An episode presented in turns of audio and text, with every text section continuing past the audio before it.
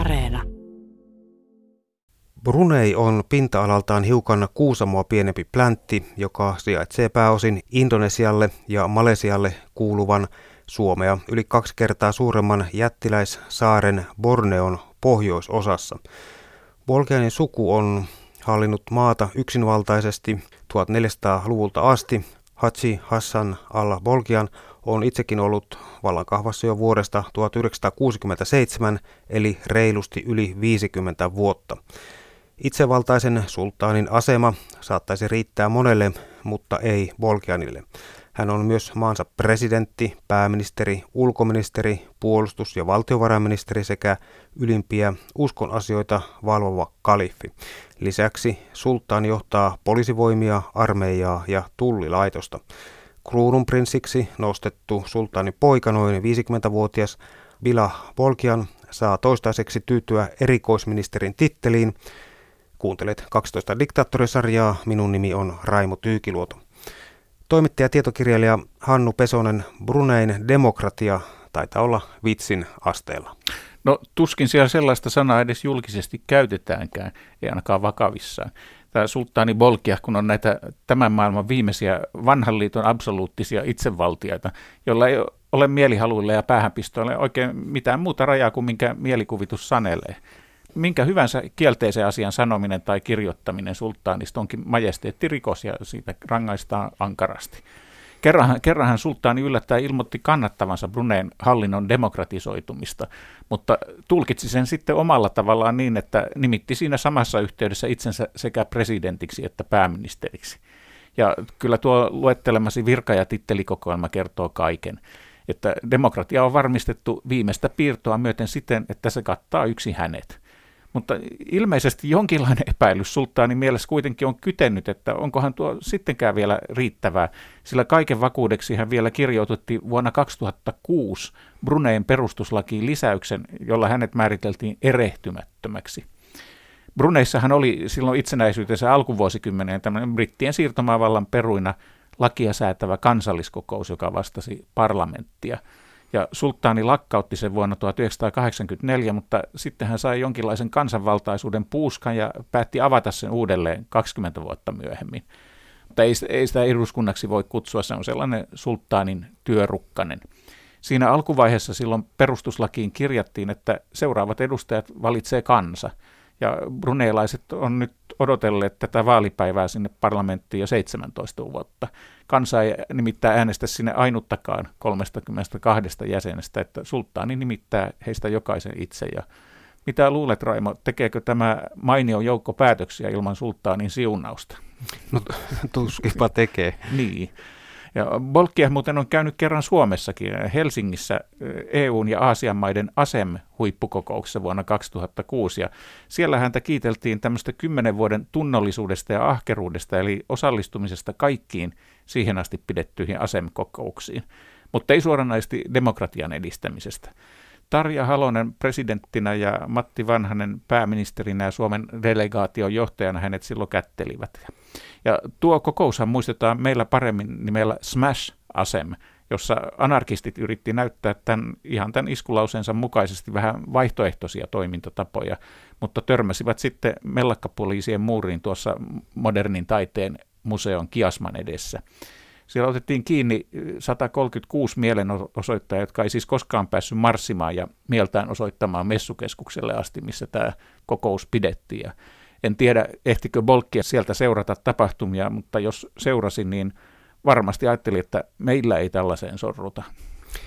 Ja Brunein sulttaani Haji Hassanal Bolkiah, niin häntä voisi ihan syystä kutsua paitsi automieheksi, niin kyllä myöskin hyväksi asiakkaaksi. No kyllä vaan, että Bruneihan suorastaan ui raakaöljyssä ja luonnonkaasussa, että sitä on väki, suhteessa väkilukuun niin valtavat määrät, että sulttaanin on ollut aina aika helppoa olla hyvä asiakas.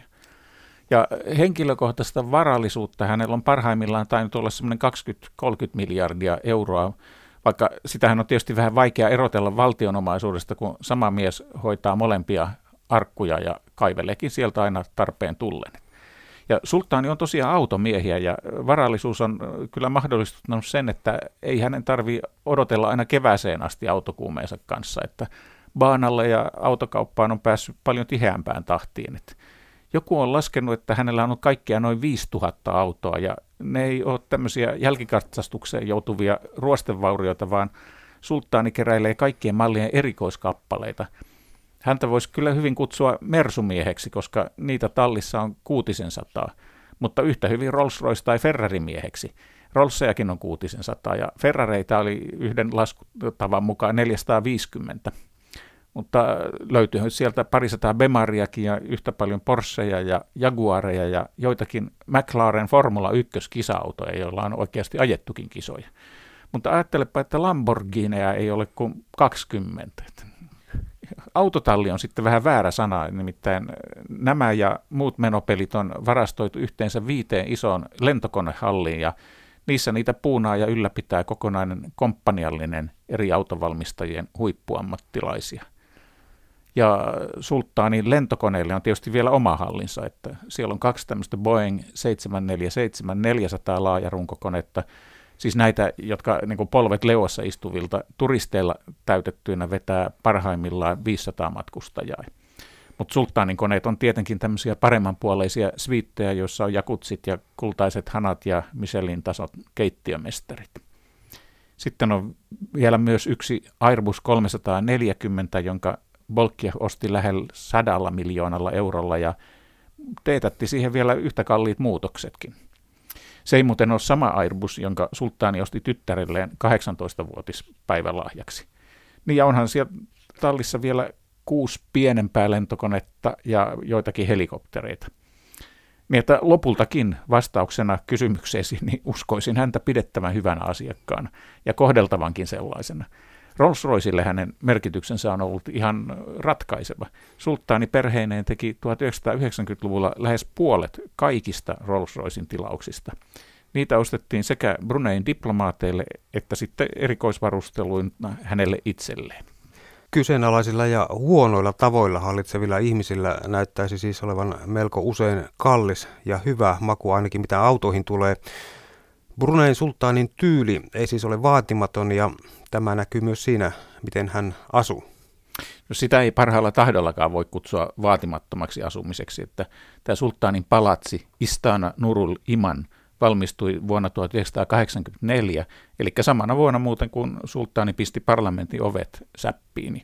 Ja mitenkäs se muotoilisi vaikka ikään kuin kiinteistön välittäjän ilmoituksena, että hyvätasoinen palatsi arvostetulla alueella, todellinen unelmakoti tuhannellekin, vain hiukan vajaa tuhatkahdeksansataa huonetta, yli kaksisataaviisikymmentä kylpyhuonetta, aistikkaasti kulta- ja timanttikoristeltu, yli viisisataa kristallikruunua, viisi uima-allasta, sadankymmenen auton tallit, kokonaispinta-ala kaksisataatuhatta neliötä, hintapyyntö miljardi euroa, harvoin tarjolla. Niin, ja onhan siinä vielä itse asiassa tuhatviisisataa hengen vetoinen moskeija sekä ilmastoidut tallit kaksisataa hevospooloponille. On laskettu, että pelkästään palatsin työntekijöiden palkkoihin menee sellaiset neljäkymmentä miljoonaa euroa vuodessa ja siitä kolme miljoonaa sujahtaa hierojille ja akupunktiomestareille. Tämä Istana Nurul Iman on ihan ylivoimaisesti maailman suurin linna. Se on kolme kertaa suurempi kuin Buckinghamin palatsi ja neljä kertaa isompi kuin Versailles linna.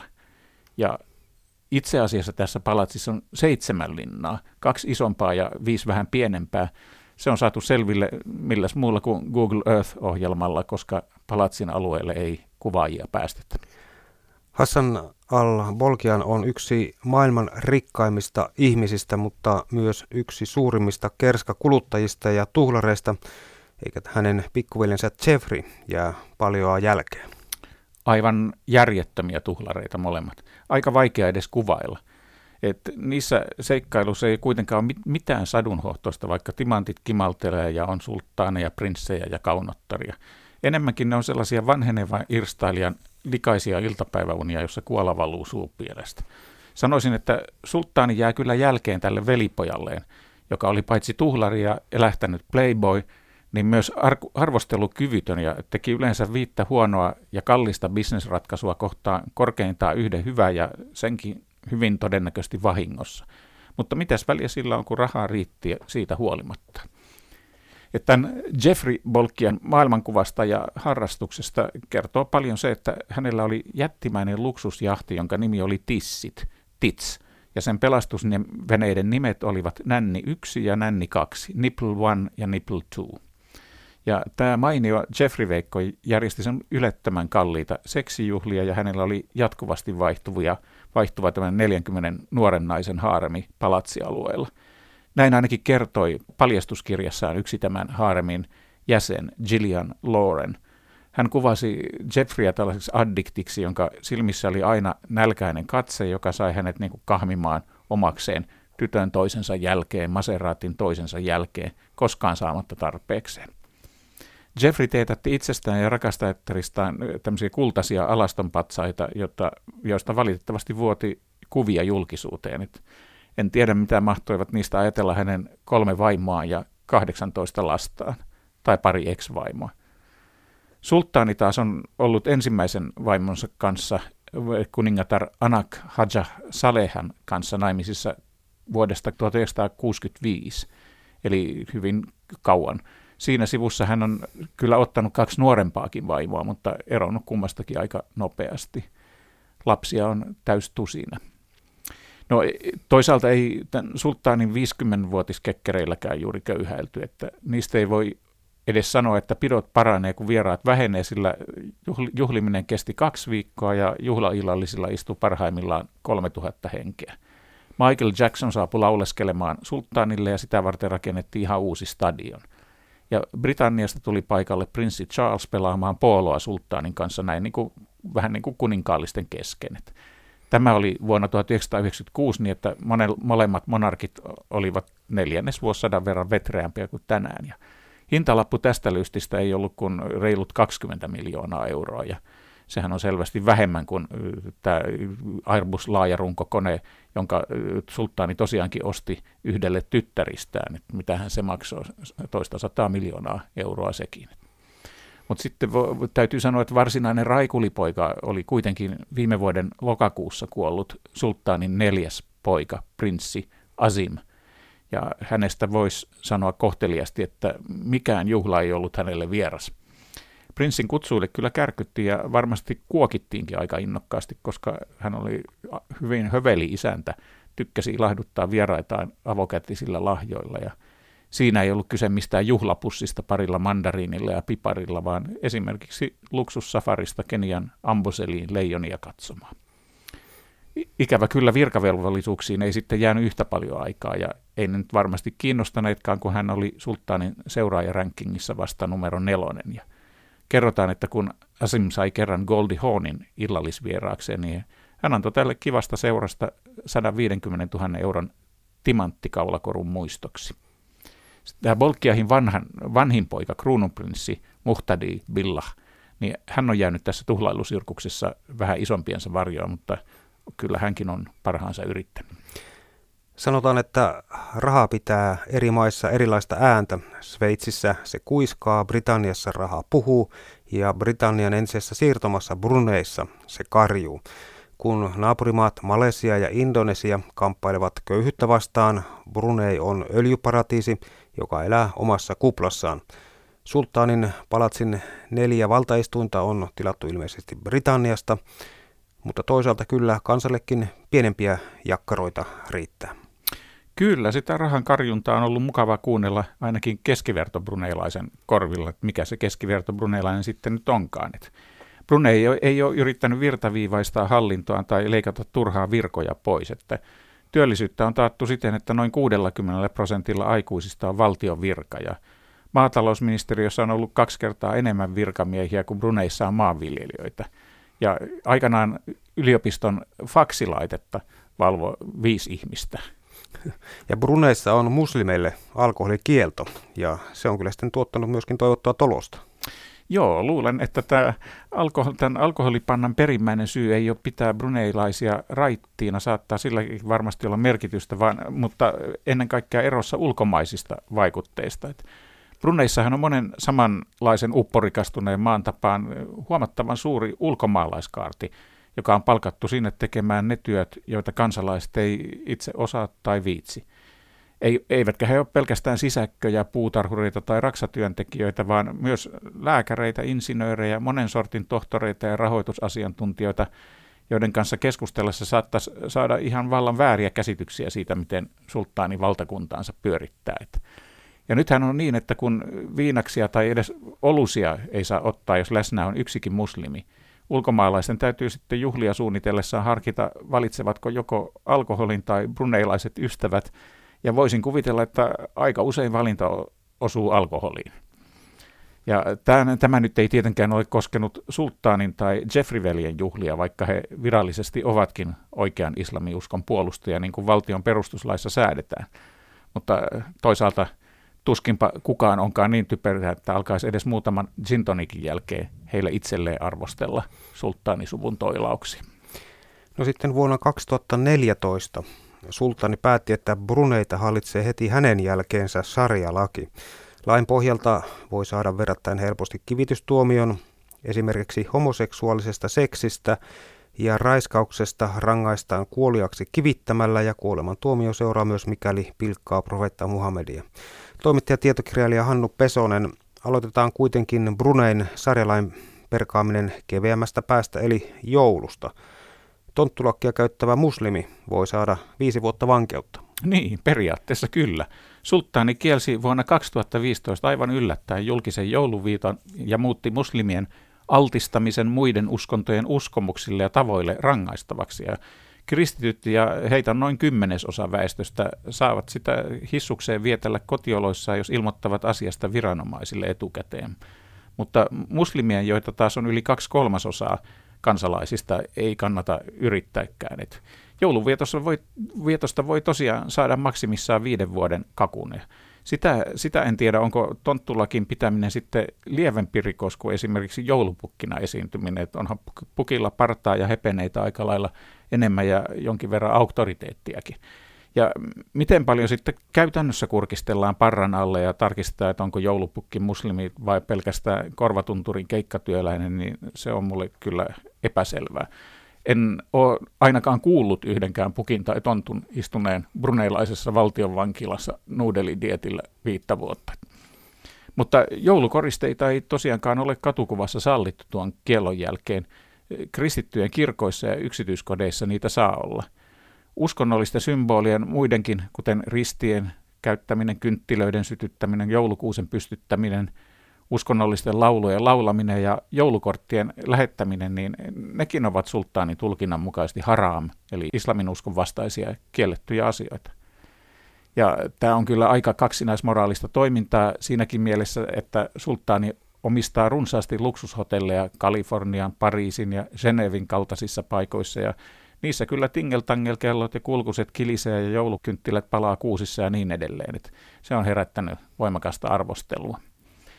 Mutta sulttaanihan julkisti vuonna tuhatyhdeksänsataayhdeksänkymmentäyksi valtionsa johtotähdeksi tämmöisen hyvin vanhoillisen islamilaisen ideologian, joka esitteli kuningashuoneen uskonnon puolustajana ja nimenomaan vanhoillisten arvojen vaalijana. Se tapahtui heti tämän samana vuonna käydyn Persialahden sodan jälkeen, ja sen sodan aikana ja allahan amerikkalaiset toi satoja tuhansia sotilaita Saudi-Arabiaan ihan islamin syntysijoille valmistellessaan Kuwaitin vapauttamista Saddam Husseinin miehityksestä. Ja se aiheutti aikamoista pahennusta ja katkeruutta uskovaisissa muslimeissa ympäri maailman ja itse asiassa käynnisti osaltaan tämän nykyisen aseellisen islamilaisen terrorin. Ja muistan, kun sodan aikana tapasin näitä Saddamin miehitystä paineita kuvaitilaisia siinä lähimaissa, Bahrainissa ja Arabiemiraateissa, miten valtavan iloisia he olivat, kun amerikkalaiset valtasivat Kuwaitin heille takaisin, mutta samalla pitivät kyllä pahana sitä, että paljaspäisiä ja paljasäärisiä amerikkalaisia naissotilaita parveili aivan siinä islamin pyhimpien paikkojen, Mekan ja Medinan liepeillä. Tuo sulttaanin etu, nimen etuliite Hadjihan tarkoittaa sitä, että hän on tehnyt pyhiinvaelluksen Mekkaan ja Medinaan, mitä, mikä jokaisen muslimin pitäisi kerran elämässään tehdä. Ja, ja vaikuttaa siltä, että sulttaani on seurannut tarkasti maailman tapahtumia ja ennakoinut aina, mitä voi tapahtua, ellei ole tarkkana. Et vuonna kaksituhattaviisitoista, kun tämä tonttulakkilaki astui voimaan, niin silloin terroristijärjestö ISIS oli voimakkaimmillaan. Se oli vallannut Syyrian ja Irakia ja perustanut sinne tämän omatekoisen kalifaattinsa, joka vannoi kukistavansa vääräuskoiset kaikkialta. Ja silloinhan se näytti aivan aidolta todelliselta uhalta.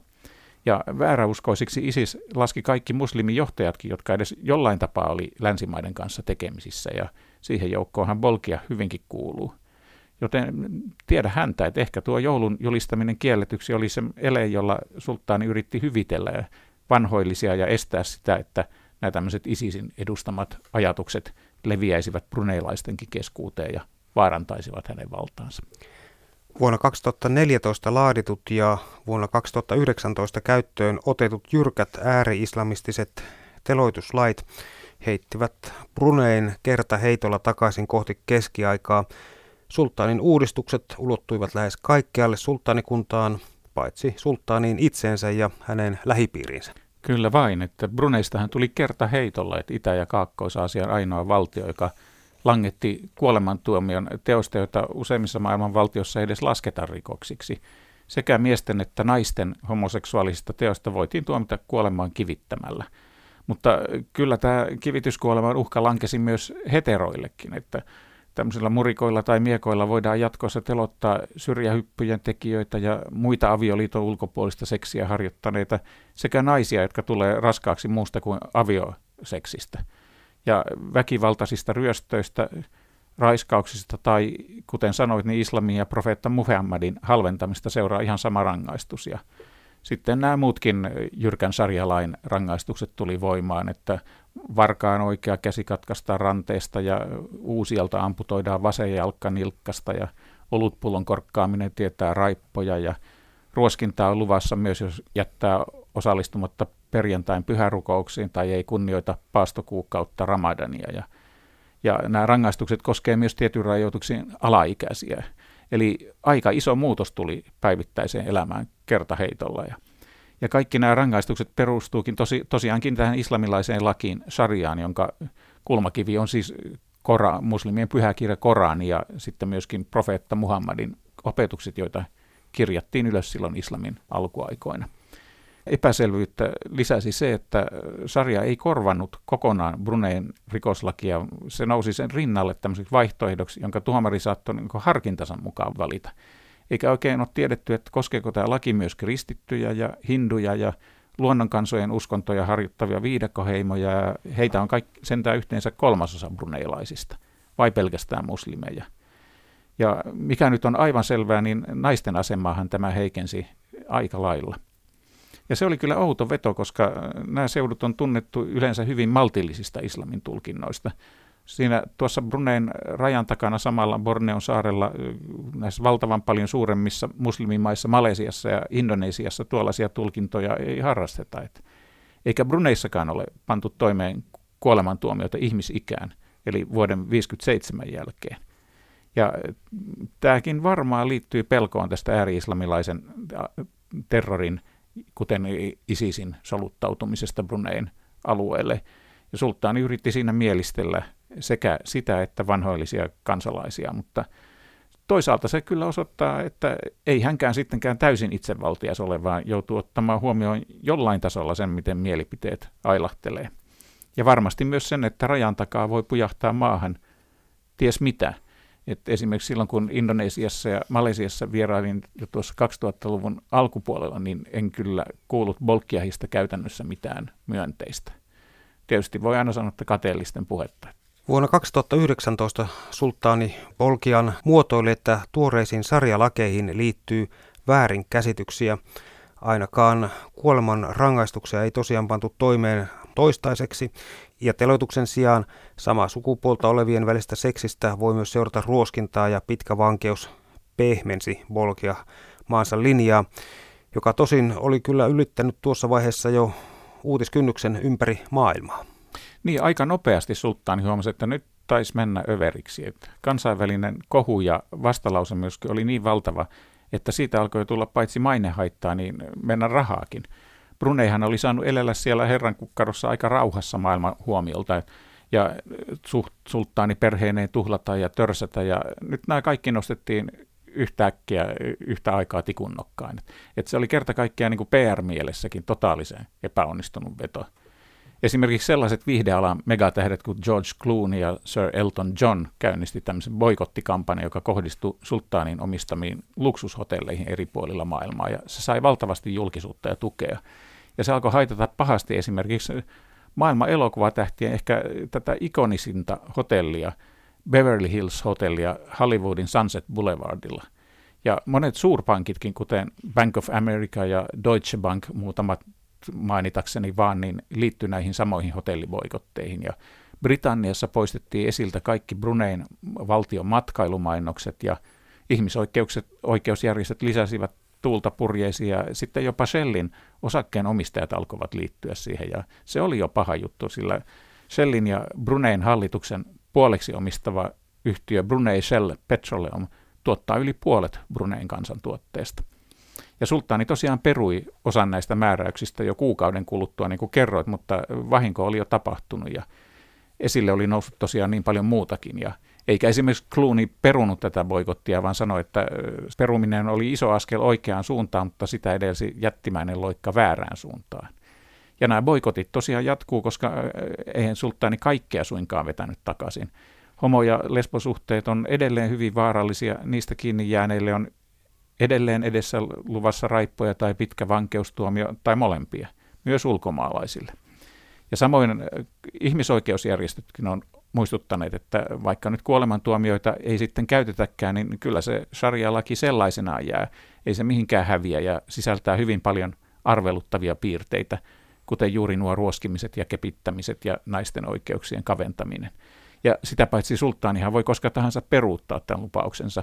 Se on vaan hänen oma mahtikäskynsä, jolla kuolemanrangaistus jäädytettiin. Kiistellyt sarjalait on siis säädetty jo vuosia sitten, mutta ne astuivat yllättäen voimaan vuoden kaksituhattayhdeksäntoista huhtikuun alussa. Hannu Pesonen, mitä arvelet, miksi juuri tuo hetki oli se, milloin nämä lait astuivat voimaan?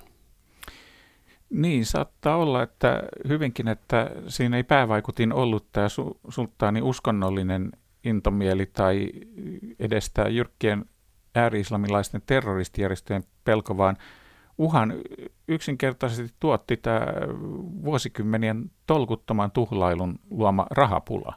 Et Brunein öljyvarat, ne hiipuu nopeaa vauhtia, eikä niistä saatuja tuloja rahastoitu tai sijoitettu kunnolla pahan päivän varalle, vaan lähinnä tuhlattu. Eikä ole mitään korvaavia tulonlähteitä kehitetty. On kelluttu sellaisessa hullun paratiisissa, jossa ostellaan lentokoneita ja hotelleja ja jalokiviä ja loistautoja silloin, kun mieli tekee. Ja, ja jos nämä varat muuttuu todella veloiksi, niin se vaarantaa hallitsijan asemaa, kun kansa, kansan nauttimia etuisuuksia on pakko karsia. Ja sulttaani näytti valinneen pelastuskeinokseen houkutella tukea ja sympatiaa Arabian niemimaan upporikkailta ja vanhoillisilta öljyvaltioilta. Et ehkä hän toivoi Saudi-Arabian tai Kuwaitin tai Arabiemiraattien tarjoavaa investointeja ja laherahaa veljesmaalle, joka nyt ohjailee näkyvästi uskonnollista kurssiaan vähän samaan suuntaan kuin heillä on. Sulttaani Haji Hassanal Bolkian ja hänen pikkuvelinsä Jeffrey, heidän meno kulisseissa on ollut aika kovaa. Entinen Miss U S A Shannon Marketik väitti, että hänet ja useat muut naiset houkuteltiin vuonna tuhatyhdeksänsataayhdeksänkymmentäseitsemän Bruneihin, jossa heitä pidettiin sulttaanin palatsissa vangittuina ja huumattuina ja käytettiin seksuaalisesti hyväksi yli kuukauden ajan. Ö, joo, sulttaani ja hänen pikkuveliset tietenkin kiistivät väitteet ja puolentoista vuoden harkinnan jälkeen amerikkalainen oikeusistuin sitten päätti, ettei se voi syyttää vieraan valtion hallitsijaa, joten se kuivui sitten siihen. Mutta tämä pikkuveli Jeffrin tuhlaileva playboy-elämä, niin se paisui kuitenkin niin mielettömiin mittoihin, että sulttaanin oli lopulta pakko asettaa hänet syytteeseen vuonna kaksituhatta. Ja tämän oikeudenkäynnin perusteella, mikä sitten seurasi, niin vaikuttaa siltä, että tuhatyhdeksänsataayhdeksänkymmentäluvulla Bruneinin valtiovarainministerinä toimineen Jeffrin kymmenvuotinen kausi oli ihan sellaista yhtämittaista orgiaa. Vuonna kaksituhattaneljätoista paljasti televisioyhtiö C N N:lle yhdysvaltalainen Gillian Lorraine, että hänet rekrytoitiin prinssi Jeffrin haaremiin New Yorkiin tuhatyhdeksänsataayhdeksänkymmentäluvulla, kun hän oli vasta noin kahdeksantoistavuotias. Lorrainen mukaan hän oli yksi haaremin neljästäkymmenestä naisesta. Hän sanoi viettäneensä haaremissa kahdeksantoista kuukautta ja harrastaneensa prinssin kanssa seksiä satoja kertoja. Lorenin mukaan hän harrasti seksiä myös sulttaanin kanssa ja totesi, että olen todistaja sille, että sulttaani Joi syyllistyi aviorikokseen eikä elänyt kovin kunniallisesti. Näin Lören sanoi C N N:lle toukokuussa kaksituhattaneljätoista. Hannu Pesonen, varsinkin sulttaanin pikkuveli Jeffrey aiheutti paljon harmia omalla valtiovarainministerikaudellaan ja siinä riitti sulttaanikunnalla sitten sulattelemista pitkäksi aikaa, kun asiat paljastuivat. Varsinainen valtiovarainministeri hän olikin, että oikeudenkäynnin perusteella on täysin mahdollista, että ei maailmassa kukaan muu ole koskaan valuttanut sormiensa välistä yhtä paljon omaisuutta yhtä lyhyessä ajassa kuin Jeffrey. Ja sulttaani väittää, että Jeffrey Veikko pumppasi valtion kassasta ainakin kolmetoista pilkku viisi miljardia euroa niiden kolmentoista vuoden aikana, kun hän oli valtiovarainministerinä. Ja tätä rahaa törsättiin seitsemääntoista lentokoneeseen, useisiin huvijahteihin, jättiläiskokoisiin timantteihin ja naispuolisiin viihdyttäjiin, joita rahdattiin Bruneihin lentokoneen lasteittain. Mutta kyllähän siinä pata kattilaa soimaa, että sulttaani oli varsin mielellään mukana näissä kuvioissa. Että niinpä se oikeudenkäyntikin sitten päättyi lopulta sovitteluratkaisuun, joka otti huomioon tämän Jeffreyn vetoomuksen saada jatkaa omaa elämäntapaansa. Ja häneltä poistettiin kuitenkin kaikki valtiolliset velvollisuudet ja hän sitoutui sitten sopuratkaisuna palauttamaan arviolta viiden miljardin euron arvosta varallisuutta. Ja, mutta ennen kuin tämä veljessopu taas syntyi, niin siinä hulahti lakimiesten laskuihin reilut sataviisikymmentä miljoonaa euroa. Ja sulttaani on sitten ollut kovin suruissaan, ettei Jeffrey ole pitänyt tätä lupaustaan sopimuksesta eikä maksanut takaisin, kun viisisataa kiinteistöä Bruneissa ja maailmalla, noin kaksituhattaviisisataa autoa, yhdeksän lentokonetta ja viisi luksusristeilijää. Nämä on ihan käsittämättömiä nämä luvut. Ja silti puolet puuttuu vielä. Ja yksi kuvaava hanke näistä Jeffreyn business-taidoista on se, että hän oli kerran Disneylandissa ja innostui siitä niin valtavasti, että päätti panna paremmaksi, että kyllähän meidän täytyy Bruneihinkin tällainen saada. Ja sitten syntyikin noin miljardilla eurolla tämmöinen Jerudong Park-niminen huvittelukeidas ja bruneilaiset tykkäsivät, koska pääsymaksuja ja laitemaksuja ei ollut ja kaikki kilisi ja viuhuja suhahteli ilmoissa ja vuoristorataa sai viilettää niin kauan kuin pää kesti. Ja sitten yhdessä vaiheessa havaittiin, että eihän se nyt näin voi mennä, että yrityksenhän pitää tienata ja alettiin periä pääsymaksuja. Mutta siitäpä bruneilaiset ei tykännytkään ja jätti käymättä. Ja tämä koko Jerudong Park ajautui muutamassa vuodessa lähes konkurssikypsäksi ja rappeutui pahasti ja nyt se toimii taas uudistettuna, mutta ei se kannattava bisnes edelleenkään ole. Et kaiken kaikkiaan melkoinen rahanreikä tuo Jeffrey on todella ollut. Että mietin, että kuinkahan kova urakka se on saada tuommoiset kaksikymmentäviisi kolmekymmentä miljardia euroa tuhlatuksi, jonka hän ja veljensä yhteensä ovat panneet palaamaan. Et sehän on, se on suunnilleen yhtä paljon kuin toisen aasialaisen muslimimaan, mutta huomattavasti köyhemmän Bangladeshin kaikkien sata kaksikymmentäviisi miljoonaa asukkaan vuosiansiot yhteensä.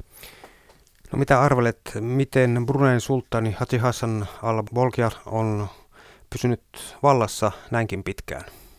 Rahalla ja taas rahalla. Et sulttaani on toteuttanut Bruneissa samaa mallia kuin esimerkiksi Saudi-Arabiassa, että kansalaisvapauksien puute korvataan semmoisella hemmottelulla, että arjesta tulee ei nyt ehkä ikuista sunnuntaita, mutta ainakin aika huoletonta lauantai-iltapäivää muillekin kuin sulttaanin sukupiirille. Ja bruneilaistenhan ei tarvitse maksaa veroja sen enempää palkastaan kuin pääomatuloistaankaan, ja ei niitä maksa yrityksetkään. Ja asuntojen hinnat on halpoja, sähkö ja bensa samoin, koulut ja terveydenhoito ilmasta, ja usein asunnon saa anomalla ilmaiseksi muutenkin, ja busseissa ei tarvita rahastuslaitteita ja jos haluaa tehdä töitä, niin sulttaanikunta takaa työpaikan, niin kuin tuossa aiemmin jo puhuttiinkin, josta saa parempaa liksaa pienemmällä vaivalla kuin naapurimaissa. Ja eläkettä ja sosiaalitukea saa jokainen kansalainen. Saudi-Arabiassahan tämä sama malli ei ole estänyt mukinaa ja napinaa itsevaltaa vastaan, mutta Brunei on paljon pienempi pläntti. Asukkaita on vähemmän kuin Helsingissä ja silti sulttaanilla on viime aikoihin asti riittänyt öljyvaroja jaettavaksi enemmän kuin Saudi-hallinnolla kaksikymmentä miljoonalle kansalaiselle. Joten kyllä jokaiselle bruneilaiselle riittää ilmaista maallista hyvää ainakin sen verran, että suurin osa on käyttänyt ihan tällaista poliittista taskulaskintaa ja tehnyt oman johtopäätöksensä, että kannattaako nousta barrikaadeille. Ja Bruneitahan kutsutaan usein vähän ivallisesti nimellä Shellfare State. Se on väännös tästä welfare state-sanasta, hyvinvointivaltiosta. Ja tässä Shell tarkoittaa tietysti tätä samannimistä öljy yhtiötä, jonka porauslautoilta tätä maallista onnea pääasiassa nyt bruneilaisille sitten pumpataan. Ja kyllä sitä voi vaan miettiä, että vanhaa sanontaa, että tasan ei käy onnenlahjat. Ja ajatellaan, että jos maailmassa olisi tarvittu öljy- ja kaasun sijaan yhtä kiihkeästi vaikkapa suoturvetta ja katajanmarjoja, niin ehkä meilläkin olisi tämmöinen samanlainen laiskurin paratiisi nyt ympärillämme. Harmi sinänsä, harmi sinänsä. Niin. Sulttaanin varmistaa tätä valta-asemaa turvautumalla tähän jyrkkään sarjalain tulkintaan. Toimittaja tietokirjailija Hannu Pesonen, vielä lopuksi, voiko tämä mennä sulttaanilta niin sanotusti överiksi, eli voiko sarjalain jyrkkä tulkinta osoittautua virhearvioksi? Se on hyvä kysymys, että paljon todellakin ratkaisee, että miten näitä sarjalakeja käytännössä toteutetaan. Ja viimeisten tietojen mukaan että tilanne on nyt kyllä sittenkin aika lailla sama ennen kuin tuota kyseenalaista kuolemanrangaistusuudistusta, eli paljon on tosiaan vedetty takaisin. Ja selvää on, että sen käyttää ottamisesta ei ole tullut mitään, minkään valtakunnan taloudesta tai poliittista hyötyä, että muut vanhoillisetkin muslimimaat ovat pitäneet tätä nykyään paljon puhuttua turvaväliä hyvin huolellisesti Bruneihin. Ja suuri kysymys jatkossa on, muuttuuko Bruneissa mikä ja kuinka kauan nämä rahat riittää, jolla tätä vakautta on ostettu. Että sulttaaninkin omaisuus on nyt näiden valtavien törsäilyjen jälkeen ilmeisesti huvennut alle kymmenen miljardiin euroa. Ja ainahan voi toivoa, että pojasta polvi paranee. Että Bolkiah on nyt seitsemänkymmentäkuusivuotias ja kruununprinssi, niin kuin sanoin, ei ole ollut näitä pahimpia tuhlareita, mutta eihän tuollaista puolen vuosisadan tuhlailun kulttuuria ole helppo katkaista. Siitä on kierrolla tavalla hyötynyt jo hyvin moni, ja he haluaa takuulla tätä nautintaoikeuttaan puolustaa.